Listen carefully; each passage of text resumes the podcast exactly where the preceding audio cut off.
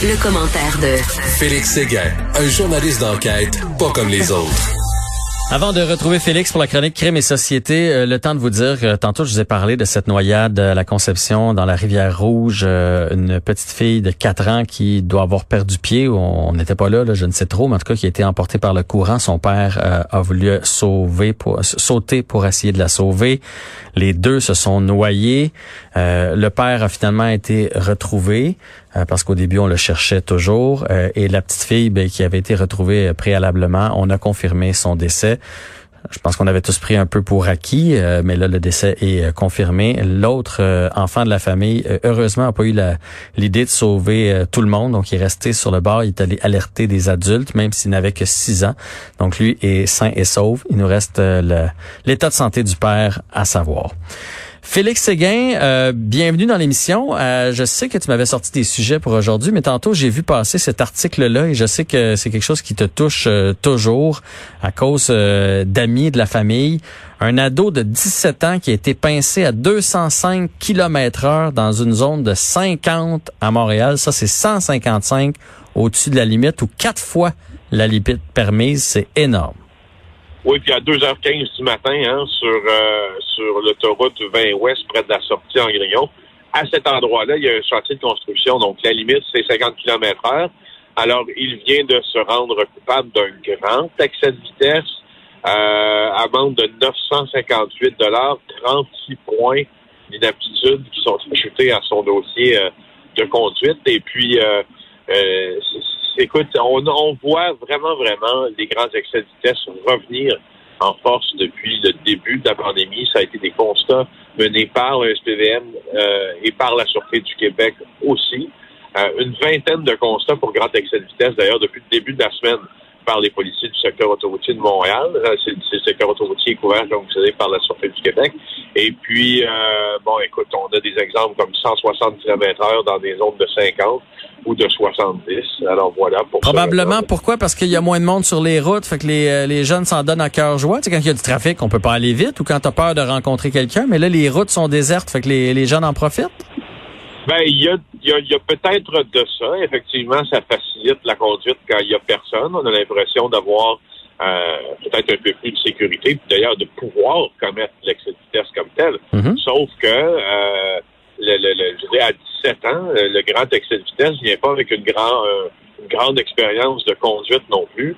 Quand tu conduis une voiture à 205 km heure, ça prend deux choses, un circuit routier et une expérience. Parce que même à 17 ans, euh, si tu n'as pas une expérience, si tu n'as pas un entraînement, à proprement dit, sur circuit routier, tu peux pas conduire une voiture à cette, à cette, euh, à cette vitesse-là sans, sans manquer euh, à tes considérations de sécurité. Alors, c'est simple. Donc, c'est pas à 17 ans, tu roules pas à cet âge-là. À 60 ans, à 75 ans, non plus il y a des endroits pour faire ça, puis même dans les endroits pour faire ça, tu roulerais pas à cette vitesse-là parce que tes aptitudes sont pas, sont pas assez bonnes. Mais de toute façon, à 35 ans non plus, on fait pas ça. Par contre, effectivement, on vous invite à aller sur les circuits routiers. Je l'ai déjà fait, moi. J'avais, on avait offert ça à mon père à fête des pères. On avait ah été hein? essayer des Lamborghini puis des Ferrari sur un circuit avec, euh, euh, ben moi, j'étais trop heureux. Moi, je vais être super honnête ah avec toi. J'ai jamais réussi à pousser la machine comme il me disait de la pousser.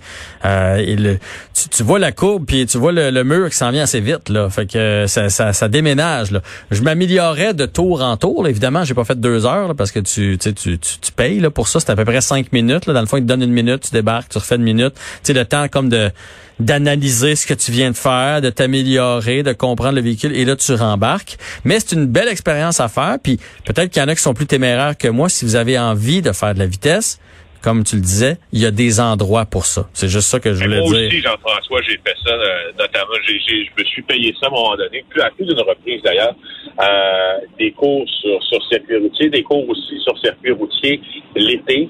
Euh, et, et j'adore conduire, c'est, c'est, pour, c'est la raison pour laquelle je l'ai fait. Puis j'aime beaucoup, beaucoup l'adrénaline puis la fierté que ça me procure de savoir négocier un virage puis d'avoir le point de corde Mhm. Euh, bien comme il faut. Puis j'ai trouvé, trouvé ça très, très enrichissant.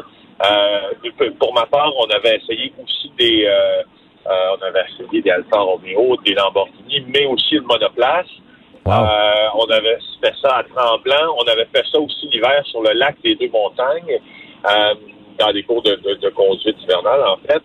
Et je me, ça m'a fait rendre compte de quelque chose. D'abord que je n'étais pas le conducteur que je pensais que j'étais. Ah oui. Donc il y a des aptitudes que je pensais que j'avais que je qui, n'existaient pas en réalité ou enfin pas à la hauteur euh, que je croyais les avoir.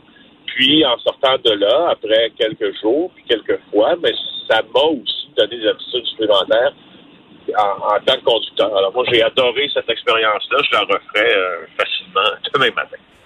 Bon, revenons à nos euh, sujets du jour. Euh, donc, deux, deux meurtres à Montréal, deux hommes tués, un de 80, un de 68 ans. Il n'y a pas de lien entre les deux, Félix? ben là, pour l'instant, on tente de voir s'il y en a. Il y a une possibilité.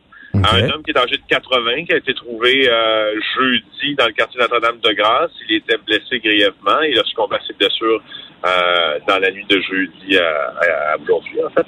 Euh, il a été, lui, localisé dans un immeuble de la rue Benny, près de la rue Sherbrooke-Ouest. Il a été victime d'homicide, ça c'est clair. Et plusieurs heures plus tard, quand les quand les policiers ont commencé à faire des vérifications sur le premier meurtre, ça les a amenés dans un logement du quartier antique sur le ah. Henri Bourassa Est. Et là, il se présente là, euh, dans la nuit dernière, et là, il découvre un autre homme qui, lui, est âgé de 68 ans, grave blessure à la tête, décès constaté euh, sur les lieux. Donc, en moins de 24 heures, on a la 12e et la 13e victime d'homicide qui ont été découvertes sur le territoire du SPVM. Euh, alors là, maintenant, les derniers développements de ça, là, c'est, euh, c'est tout chaud. Il y a un suspect dont on est à la recherche, M. Charbonneau, âgé de 61 ans. Ben voyons donc. Claude Charbonneau, ouais, ouais, Claude Charbonneau, 61 ans, quand même, hein, euh, qui est recherché parce qu'il est considéré comme un témoin important de ces deux meurtres-là, mais un témoin important parfois, hein, ce qu'on, ce qu'on lit entre les lignes, c'est que on peut être un témoin important jusqu'à temps où on soit rencontré par les policiers, puis devenir un prévu, puis ensuite un suspect, puis un accusé. Quand même, 61, 68 et 80, c'est rare qu'on hein. c'est rare qu'on entend ça.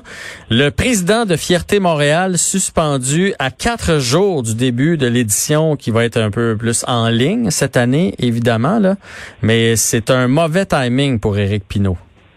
Inconduite sexuelle euh, pour Éric Pinault, du moins c'est ce dont on soupçonne nombreuses plaintes d'inconduite sexuelle qui euh, lui étaient destinées quatre jours avant le début du festival.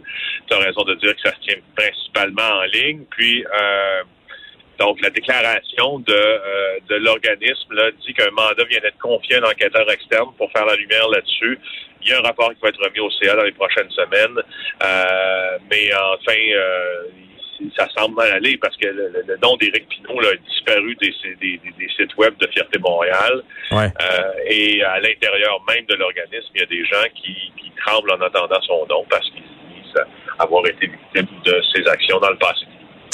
Bon, ben on, va suivre le dossier bien évidemment. Félix, euh, grand merci pour la belle semaine encore une fois. Ce sera notre dernière semaine ensemble demain. Je te souhaite euh, demain, la semaine prochaine, et je te souhaite un bon week-end. profitons-en. Bye bye. Bye bye.